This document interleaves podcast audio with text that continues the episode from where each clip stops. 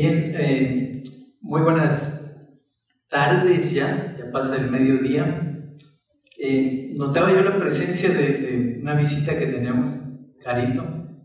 Seas bienvenida, es un gusto verte, ¿no? Y siempre que quieras un sitio de reunión, bueno, esta iglesia está para servir a la mejor causa de Cristo y también a la mejor causa del Evangelio, que ese Evangelio, las buenas nuevas, es Cristo. Y entonces, sean todos bienvenidos, es un gusto verlos este domingo, ¿no? Estar aquí, y qué bien nos hace que nuestro hermano Claudio, mi consiervo Claudio, nos recuerde, ¿no? Porque si somos francos, en estos días invade un poquito más esos días de muertos que recordar la Reforma Protestante, ¿no? Que en realidad nos dio sentido, nos dio certeza con respecto a cómo nosotros como cristianos nos debemos de distinguir del mundo imperante. Así es que agradecemos a Claudio también por esta breve lección que le hace bien a nuestro corazón para recordar el hecho de que a través de Cristo hubo hombres que lucharon por la verdad cristalina del Evangelio. Y bueno, ya con esta breve introducción, pues vamos a seguir viendo la Galería de la Fe. ¿Se acuerdan que hemos hecho una invitación para visitar esta galería y hemos citado a hombres de Dios, ¿no? Que practicaron la fe, como es el caso de Abel, de Enoch, que fue levantado, fue recogido para no ver muerte? Vimos ya también a Noé, es un nieto de Matusalén, uno de los hombres que el hombre que ha vivido más años, que está datado, que ha vivido más años en la Escritura, 969 años. Pero hoy vamos a ver a alguien que se le conoce como el padre de la fe. Vamos a ver la vida de Abraham, y para eso es necesario que abramos la Escritura en el capítulo 11 y versículos 8 al 10 de la Epístola a los Hebreos, ¿no? Hebreos 11, 8 al 10. Voy a empezar a leerla yo y luego ustedes, y nos vamos alternadamente, pero nos vamos a pasar, después de leer Hebreos 8, 11, 8 al 10, a Génesis capítulo 12, versículos 1 al 5, que habla del llamamiento de Abraham, ¿no? Entonces, vamos a leer la porción que nos toca hoy, y comienzo yo en ese sentido. Dice así la Escritura, Hebreos 11, 8. Por la fe Abraham, siendo llamado, obedeció para salir al lugar que había de recibir como herencia, y salió sin saber a dónde iba. Por la fe habitó como extranjero en la tierra prometida, como en tierra ajena, morando en tiendas con Isaac y Jacob, herederos de la misma promesa. Porque esperaba la ciudad que tiene fundamentos, cuyo arquitecto y constructor es Dios. Nos vamos a el capítulo 12 del Génesis, y les toca a ustedes 12:1, si me hacen favor de leerlo ahora. Pero Jehová había dicho a Abraham: vete de tu tierra y de tu parentela y de la casa de tu padre a la tierra que te mostraré. Y haré de ti una nación grande, y te bendeciré, y engrandeceré tu nombre, y serás bendición.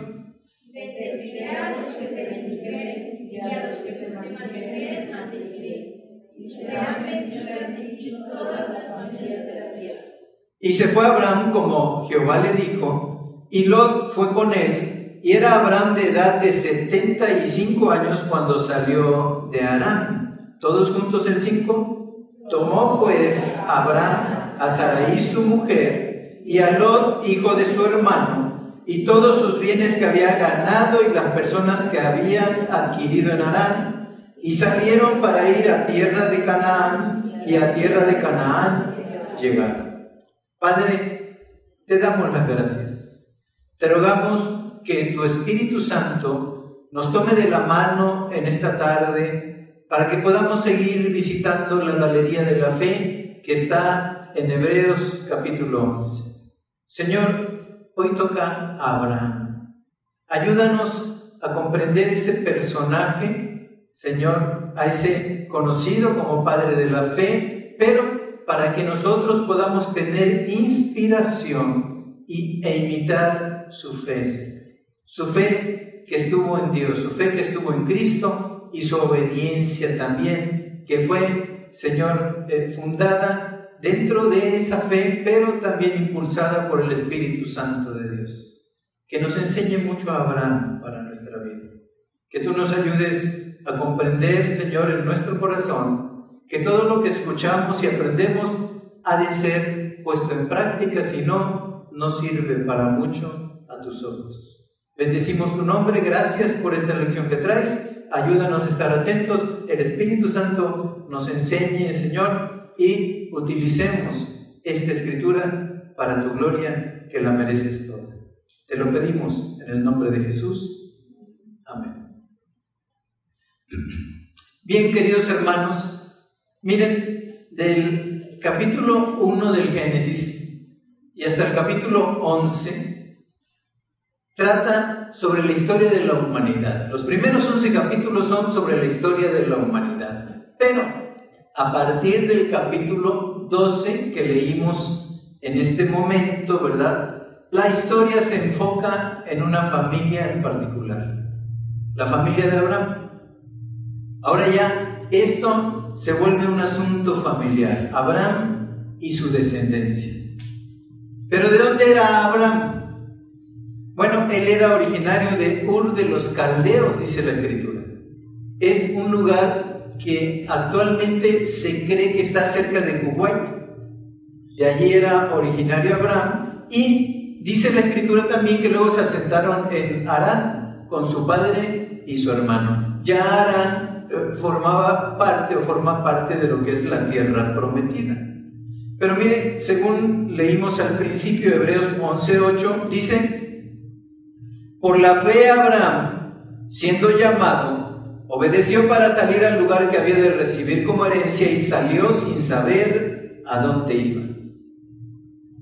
Todos sabemos que cualquier cosa que hagamos trae aparejada una consecuencia, o es para bien o es para mal, pero pocas cosas son neutras en ese sentido. Cada cosa que hacemos trae aparejada una consecuencia, ¿no? Y lo que hacemos, aunque a veces no lo sepamos, aunque a veces no lo pensemos, lo que hacemos puede desencadenar una serie de sucesos que pueden continuar aún después de que nos hayamos ido de esta tierra. Todo lo que hacemos puede perdurar aún después de muertos. ¿Por qué digo esto? Porque el llamamiento de Abraham, que se registra en Génesis capítulo 12, inicia un nuevo capítulo en la revelación del Antiguo Testamento respecto a los tratos de Dios para redimir y salvar a la humanidad. Así, capítulo 12 es un nuevo capítulo que nos habla de los tratos de Dios para redimir a la humanidad. Dios, ¿por qué digo esto? Dios primero se propuso llamar a un hombre que lo conociera y le sirviera por fe. Llamó a un hombre. De ese hombre saldría una familia que conocería y serviría con devoción a Jehová Dios. De esa familia saldría una nación escogida, compuesta por personas llamadas a separarse de las naciones inmorales para ser canales de la bendición de Dios. Y de esa nación saldría Jesucristo, el Salvador del mundo, y en él han sido, como dice Génesis capítulo 12, Versículo 3, en tu simiente serán benditas todas las naciones de la tierra. Y en Jesucristo han sido benditas todas las naciones de la tierra. Entonces ven las decisiones. Un hombre, una familia, una nación y el Salvador del mundo. Fíjense la enorme trascendencia de las decisiones que tenemos que hacer. Dice Génesis 12.1. Si vemos allí la escritura, Génesis 12.1. Pero Jehová había dicho a Abraham: Si lo ven, dice, Abraham todavía no era el padre de las multitudes, no tenía la H intermedia. Pero Jehová había dicho a Abraham, vete de tu tierra y de tu parentela y de la casa de tu padre a la tierra que te mostraré. En este aspecto, ¿verdad? Dicen, vete de tu tierra y de tu parentela. El texto hebreo usa la expresión lej leja. Lej leja. Dice Abraham, lej leja, ¿no? Que en español es traducido como vete. Como vete, pero literalmente se podría decir que Dios le dijo a Abraham, vete de ti mismo, niéguese, el que quiera seguirme, dijo un día Jesús, niéguese a sí mismo. Parece como que tiene la misma estructura gramatical. Dios le dice leja y lo que le está diciendo es vete de ti mismo, y es como si Dios le estuviera diciendo a Abraham que debía irse de todo lo que le era conocido y familiar hasta ese momento. Un completo cambio de vida. Y uno se pregunta, bueno, ¿de qué debería irse Abraham? Debería irse de su tierra, de su parentela, de la casa de su padre, de lo que había estado haciendo hasta entonces Abraham, ¿no? Debía desligarse y apartarse completamente de lo que le era familiar hasta ese momento. Tenía que dejar su entorno familiar, su entorno social, su entorno de lazos de afectivos, de cariño, su entorno laboral. Tenía que dejar todo Abraham. Tenía que dejar todo Abraham. Y según la tradición judía, el padre de Abraham era un hacedor de ídolos. El padre de Abraham, según la tradición judía, era un hacedor de ídolos, lo cual concuerda con lo que está escrito en Josué capítulo 24 verso 2, porque dice Josué capítulo 24 verso 2, y dijo Josué a todo el pueblo, así dice Jehová Dios de Israel, vuestros padres habitaron antiguamente al otro lado del río, esto es Tare, padre de Abraham, y de Nacor, y servían a dioses extraños. Servían a dioses extraños. Entonces tenemos aquí que al dejar todo lo que le era conocido, Abraham debía de dejar atrás la idolatría y todo lo que era familiar. Eso era claro. Eso está muy claro en la escritura. Entonces Abraham tenía que tomar una decisión porque había una disyuntiva, ¿no? Había una Y en su camino, una disyuntiva, y tenía que tomar un camino u otro, ¿no? Tenía que elegir entre establecerse con su familia y sus pertenencias en lugares desconocidos o, de manera sencilla, tranquila y calma, quedarse donde estaba. Había una disyuntiva allí en su. Tenía que decidir entre la seguridad de lo que ya tenía y la incertidumbre de viajar bajo la dirección de Dios, de ponerse bajo la poderosa mano del Omnipotente para iniciar una aventura de fe.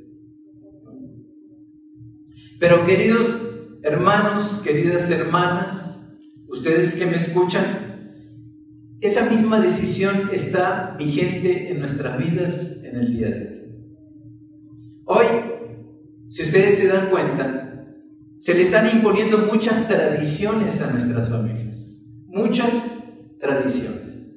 En estos días, especialmente, en estos días de muertos, es notorio cómo se organizan desfiles, ¿no?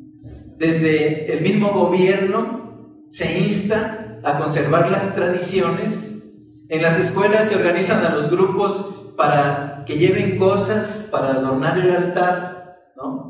Se les insta a que hagan las conocidas calaveras, ¿no? Y que los niños, las niñas especialmente, se vistan como catrinas. Es una tradición fortísima. Tanto es así que cuando Claudio habla, ¿no?, acerca de la reforma, dice, aún el mundo cristiano, qué poco recuerda la reforma en estos días.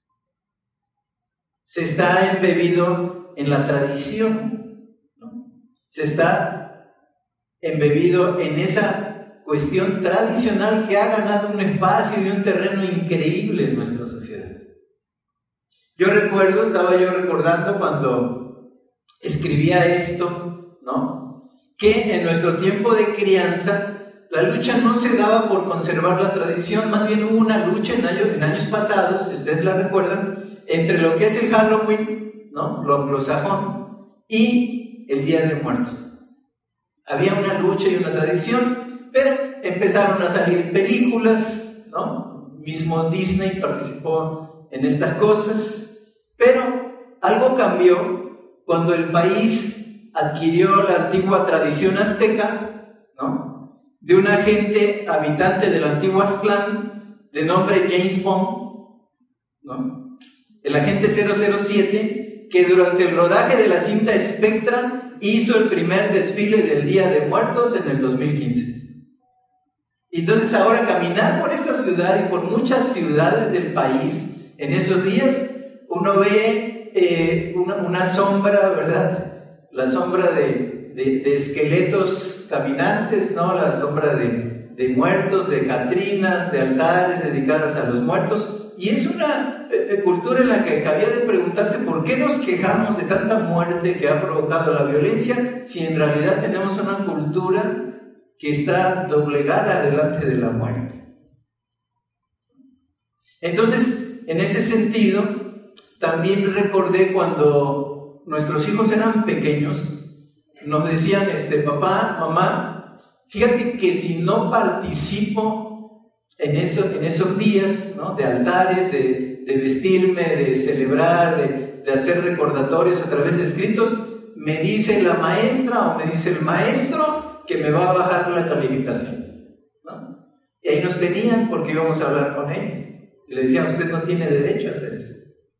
¿Por qué? Porque hay una libertad en la educación, pero esa libertad en la educación depende en primer término de los padres. Y yo me opongo a esa tradición. Y si usted le baja un punto, vamos a tener un problema, maestro. Cuando ya no fue posible hacer eso, entonces esos días ni siquiera iban. Y yo creí que esa era mi lucha con ellos, ¿no? Pero pasaron los años y ahora veo que ellos a su vez a mis nietos no los dejan participar de esa tradición. Y yo digo, fíjate, yo que me iba a imaginar que algo que hice con ellos, prácticamente cerca de 30 años tiene eso, ahora ellos lo iban a replicar en sus hijos. ¿Ven cómo todo lo que hacemos tiene trascendencia? Entonces, si nosotros nos relacionamos amistosamente o tolerantemente con esto, espérense, porque nuestros hijos después de nosotros van a ir caminando más hacia el sentido de acercarse a esas tradiciones que alejan de Dios. Llega un momento inclusive que la Navidad ya no se celebra tanto como se celebra el Día de Muertos. Hay una lucha en ese sentido entre lo que es la luz y lo que son las tinieblas. Entonces, les decía, yo no pensé que eso fuera a tener esa trascendencia luego en mis hijos. Ya sin decirles nada, ellos mismos luchan ahora con los suyos por decirles, eso no va con nuestra fe y con nuestras creencias. Y tal fue el caso de Abraham, tuvo que tomar una decisión de alejarse de todo aquello que significaba una idolatría y que era la costumbre vivir así. Pero Dios le dijo, sal de tu tierra y de tu parentela, a la tierra que yo te mostraré. Y venía la bendición. Y haré de ti una gran nación y te bendeciré. Y a todos los que te bendijeren, los bendeciré. Y a todos los que te maldijeren, los maldeciré. Así es que si a veces también estamos tentados a hablar contra los judíos, ¿no? Dios condena el antisemitismo. Aquellos descendientes de Sem, el antisemitismo. Así es que aún de eso debemos de tener cuidado. Pero regresando a Hebreos, ¿no?, dice el capítulo 11, pero el versículo 9, por la fe habitó como extranjero en la tierra prometida, como en tierra ajena, morando en tiendas con Isaac y Jacob, coherederos de la misma promesa. Entonces dice Hebreos 11:9, ¿verdad? que Abraham fue llamado a dejar su tierra, su parentela y la casa de su padre para emprender una vida de peregrinación. Y miren lo que dice el Nuevo Testamento, dice: nosotros somos extranjeros y peregrinos. Y nosotros cantamos: este mundo no es nuestro, aquí vivimos pero nos iremos, ¿no? Nuestro mundo es eternal, ¿no? Es esa eternidad buscada delante de Dios. Pero no es esa nuestra esperanza de tener ese mundo. Nuestra esperanza es estar con Cristo, porque Él ganó ese derecho en la cruz del Calvario de un día, a través de lo que hizo, y al llevar muchos hijos a la gloria, tuvieran una feliz reunión con ellos. Así es que esperamos una mejor patria, pero esperamos ver a Cristo. Un antiguo himno decía: cara a cara espero verlo, más allá del cielo azul. Cara a cara, sea un día de gloria, he de ver a mi Señor. Entonces, en este sentido, así como Abraham fue llamado y escogido, Dios desea que sus llamados, ¿no?, que aquellos que Él llama, Dios desea que sus llamados salgan del mundo y que también lleguemos a ser sus escogidos, su especial tesoro. Lo voy a utilizar más adelante, pero como primera de Pedro 2:9 dijo, nos lo recordó Claudio: mas vosotros sois, ¿cómo dijo Claudio? Real sacerdocio, linaje escogido, pueblo adquirido por Dios para anunciar las virtudes de aquel que nos llamó de las tinieblas a su luz admirable. Entonces Él desea que sus llamados también sean sus escogidos. Y todos nosotros que tenemos a Cristo en nuestro corazón somos los escogidos de Dios. Y Él en esa elección nos quiso para Él desde la eternidad pasada. Desde antes de la fundación del mundo, Él ya tenía en su pensamiento que tú, como yo, un día íbamos a ser de Él. Entonces, en este sentido, la Biblia revela que cuando Cristo regresa a la tierra como Rey de Reyes y Señor de Señores, solo los llamados y elegidos y fieles estarán con Él en ese decreto. Y miren, 1 Tesalonicenses 4, 16 al 17 dice eso: porque el Señor mismo, con voz de mando, con voz de arcángel y con trompeta de Dios, descenderá del cielo, y los muertos en Cristo resucitarán primero. Luego nosotros, los que vivimos, los que hayamos quedado, seremos arrebatados juntamente con ellos en las nubes para recibir al Señor en el aire, y allí estaremos siempre con el Señor. Y así estaremos siempre con el Señor. Pero ¿quiénes son esos que son arrebatados en 1 Tesalonicenses 4, 16 y 17, y luego están con el Señor? Bueno, vamos a Apocalipsis 17, 14 para ver ahora dónde están esos que fueron arrebatados, ¿no? Y dice Apocalipsis 17, 14: pelearán contra el Cordero. Estoy hablando de escatología, de los eventos futuros que se han de desarrollar. Y dice: pelearán contra el Cordero y el Cordero los vencerá. Está hablando unos versículos más adelante de una confederación de naciones que se opondrán al reino del Señor Jesucristo, ¿no? Y dice que el Señor Jesucristo peleará contra el Cordero y el Cordero los vencerá, porque Él es Señor de señores y Rey de reyes. ¿Y quiénes están con Él? Y los que están con Él son llamados y elegidos y fieles, los que habían sido arrebatados, ¿no?, en Tesalonicenses, ahora están con el Señor. Por eso dice: y así estaremos para siempre con Él, ¿no? Llamados, elegidos y fieles. Llamados, elegidos y fieles. Estas tres palabras definen a los hombres y las mujeres de Dios, chicos y grandes, ricos y pobres.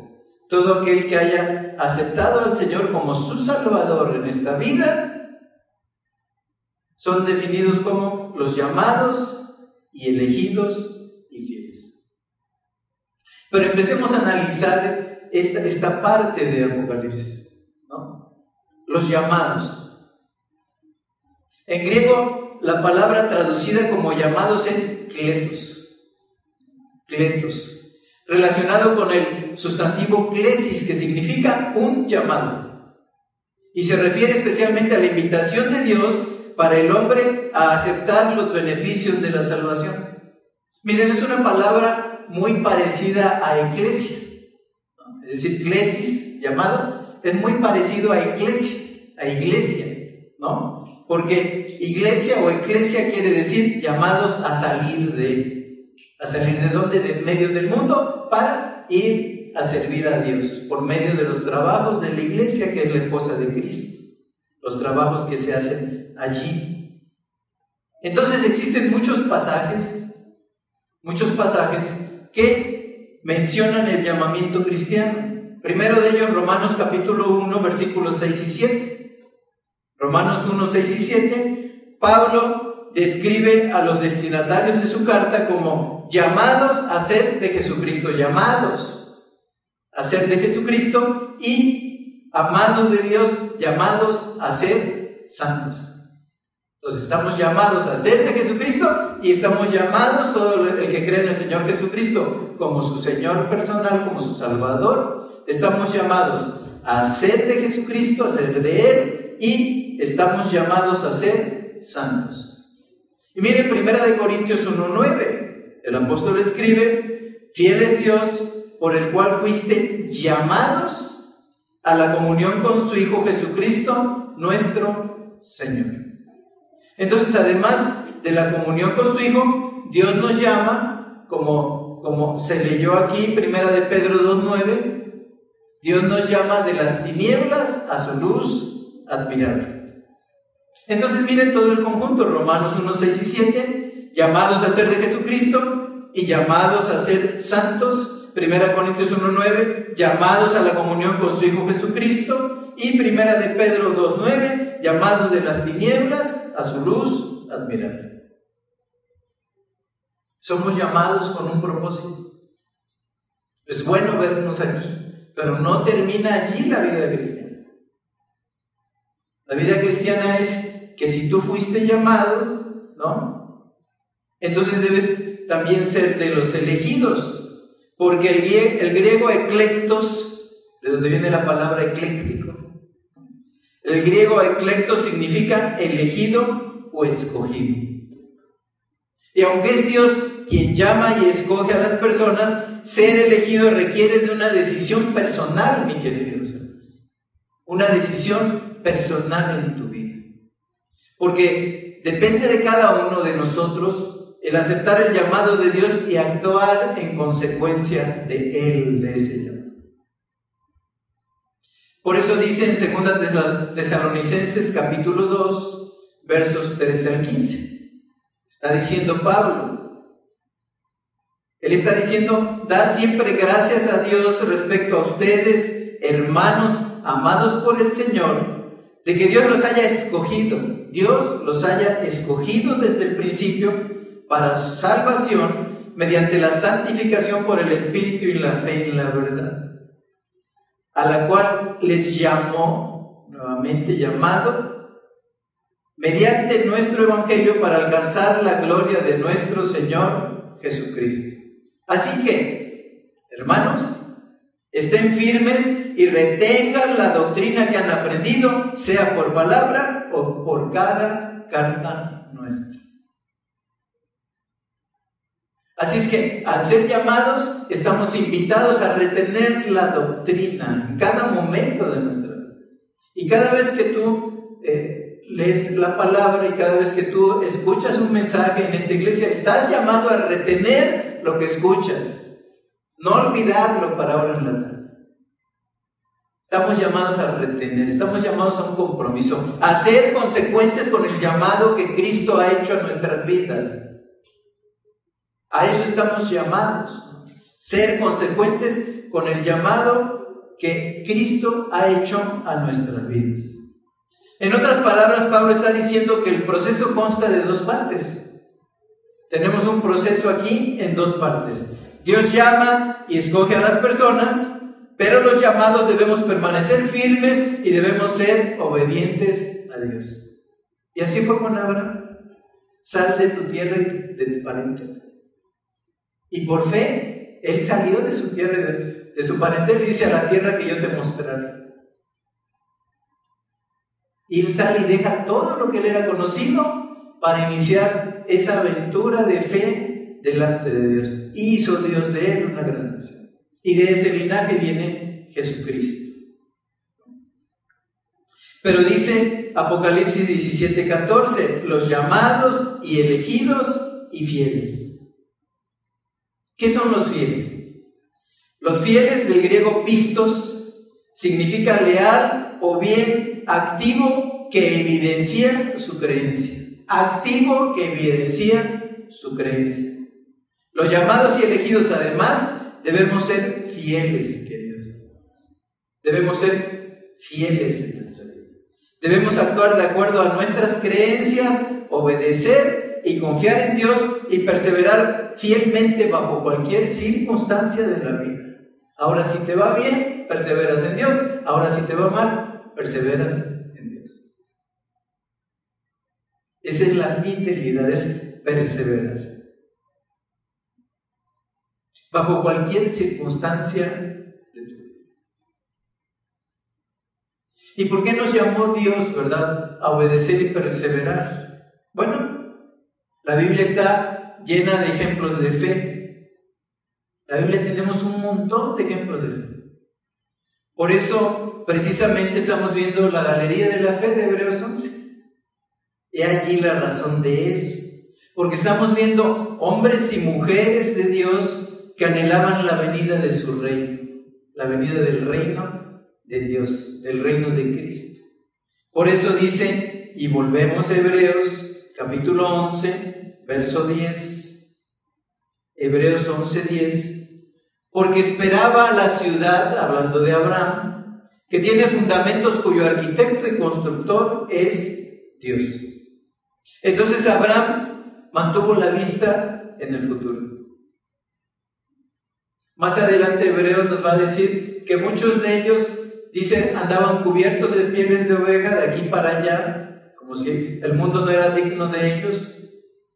Y muchos de ellos no obtuvieron lo que esperaban obtener, sino que esperaban una mejor patria. Una mejor patria, una patria eterna.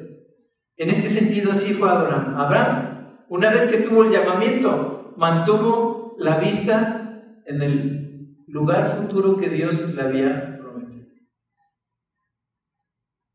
No caminó con la vista al suelo, que a veces nos sucede a nosotros, ¿no? Nos suceden cosas y agachamos la mirada.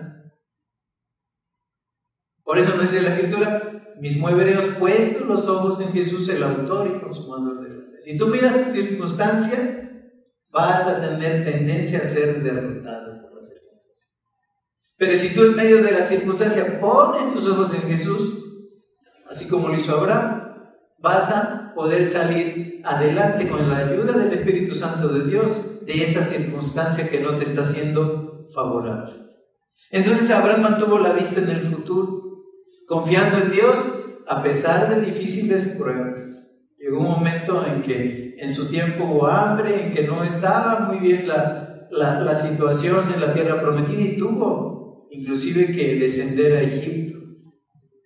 Entonces Abraham mantuvo la vista en el futuro, confiando en Dios a pesar de sus pruebas, ¿no? Y no solo fue llamado y escogido, sino que también permaneció en la fe. También permaneció en la fe. Pero además de permanecer en la fe, Abraham también permaneció en obediencia. Abraham fue fiel. Entonces, queridos hermanos, estoy finalizando esto. No podemos descuidar el llamamiento de Dios. No podemos descuidar el llamamiento de Dios. Sucede lo mismo a nosotros, nos sucede lo mismo que le sucedió a Abraham. Hermanos, hermanas, tengamos en cuenta la segunda epístola del apóstol Pedro, capítulo 1, versículos 3 y 4. Segunda de Pedro, capítulo 1, versículos 3 y 4, dice: como todas las cosas que pertenecen a la vida y a la piedad nos han sido dadas por su divino poder, mediante el conocimiento de aquel que nos llamó por su gloria y excelencia, por medio de los cuales nos ha dado preciosas y grandísimas promesas, para que por ellas llegáramos o lleguemos a ser participantes de la naturaleza divina, habiendo huido de la corrupción que hay en el mundo a causa de la concupiscencia. Entonces Dios no nos deja en un vacío espiritual en nuestra vida. Es decir, tú huyes de este mundo de concupiscencias, pero Dios tiene para ti y tiene para mí preciosas y grandísimas promesas. Todo llamamiento, si tú obedeces como lo vio Abraham, tiene un galardón. Y el galardón es la compañía de aquel que dice en Mateo 28, aquí estoy con vosotros todos los días hasta el fin. Pero como uno pensará, bueno, y después del fin del mundo ya no va a estar conmigo, no, ahora tú vas a estar con Él. Ahora es necesario que Él esté con nosotros, pero un día nosotros vamos a estar con Él. Por eso está la promesa hasta el día del fin del mundo. Pero hay, querido hermano, dentro de tu llamamiento, y si tú obedeces y eres escogido y eres elegido y eres fiel, hay grandísimas y preciosas promesas para ti y para mí. Esa obediencia tiene galardón, como lo observó Abraham. Entonces tenemos el mismo llamamiento de Abraham de salir de este mundo, ¿no? De salir de la fascinación que tiene este mundo para muchos de nosotros, ¿no? Salir de esos negocios, ¿no? Que cualquiera que milita en la carrera cristiana, le dijo Pablo a Timoteo, no se enreda en las cosas de la vida a fin de agradar a aquel que lo tomó por soldado. Entonces cada cosa en nuestro llamamiento debe de ocupar su lugar, pero debemos de tener puesta la mirada en las cosas que son relativas a la eternidad. Si no, vamos a fallar en el llamamiento. La invitación es pues a que tú pienses cómo estás llevando a cabo tu llamamiento. Si eres un elegido, ¿estás siendo fiel en tu llamamiento? ¿Estás participando en la construcción del reino? ¿Estás poniendo todas tus fuerzas, toda tu vida, toda tu energía e inclusive toda esa economía que Dios te ha dado para servir a los propósitos divinos? Estás invirtiendo en las cosas eternas tu tiempo, tus fuerzas, tus habilidades, tus destrezas y aún tu dinero. Entonces, queridos hermanos, vemos a Abraham y nos despedimos del viejo patriarca y nos deja un pensamiento. Si Dios me ha llamado a salir y a dejar, ¿cómo estoy caminando en esa fe? ¿Cómo estoy poniendo mi mirada en el futuro? No en ese mundo. Porque si nuestra mirada se queda en este mundo, entonces somos dignos de conmiseración. No esperamos una mejor patria. Pero nosotros sí esperamos una mejor patria. Y Él está preparando un lugar para ti y para mí que somos. Está preparando un lugar. Querido hermano, corramos con paciencia la carrera que tenemos por delante, puestos los ojos en Jesús, el autor y consumador de la fe. Y el mismo Dios que llamó a Abraham, te llama a ti. Y ese mismo Dios creador que le hizo ese llamamiento a Abraham de esa calidad y de esa altura de dejar todo, te lo está haciendo a ti el día de hoy. Sal de tu tierra y de tu parentela, sal de tus tradiciones, las tradiciones se van a acabar para servir al Dios vivo. Ese es el ejemplo y la enseñanza que nos deja en este día el Padre de la Fe. Que pensando en esto, el Señor traiga un equilibrio a nuestras vidas para que le podamos servir de manera libre, porque Él nos hizo libres para servir. Vamos a orar. Padre, te damos gracias y vemos el ejemplo del patriarca Abraham, padre de multitudes. Pero mira, vemos que tenemos exactamente el mismo llamamiento de salir de este mundo, pero no salir al espacio, sino que habitando en medio de este mundo no nos dejemos ser infiltrados por sus enseñanzas, por sus búsquedas, por sus egoísmos, por sus maldades. Que dejemos atrás las concupiscencias que batallan contra nuestra alma, Señor, y que te busquemos a ti, nuestro autor y consumador de la fe. Y que poniendo una mano en el arado y el otro en el trono de la gracia, seamos consecuentes con nuestro llamamiento, seamos fieles y trabajemos para ti, Señor.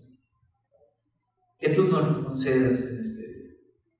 Bendice a todos los que han escuchado este mensaje para que podamos, Señor, obedeciendo a nuestro llamamiento, a la elección que tú hiciste, Señor, ser fieles. Que la fidelidad sea lo que signifique el camino, el servirte, el agradarte, el buscar en todo momento crecer en gracia y en sabiduría delante tuyo y delante de los hombres. Te lo pedimos en el nombre de Jesús. Amén.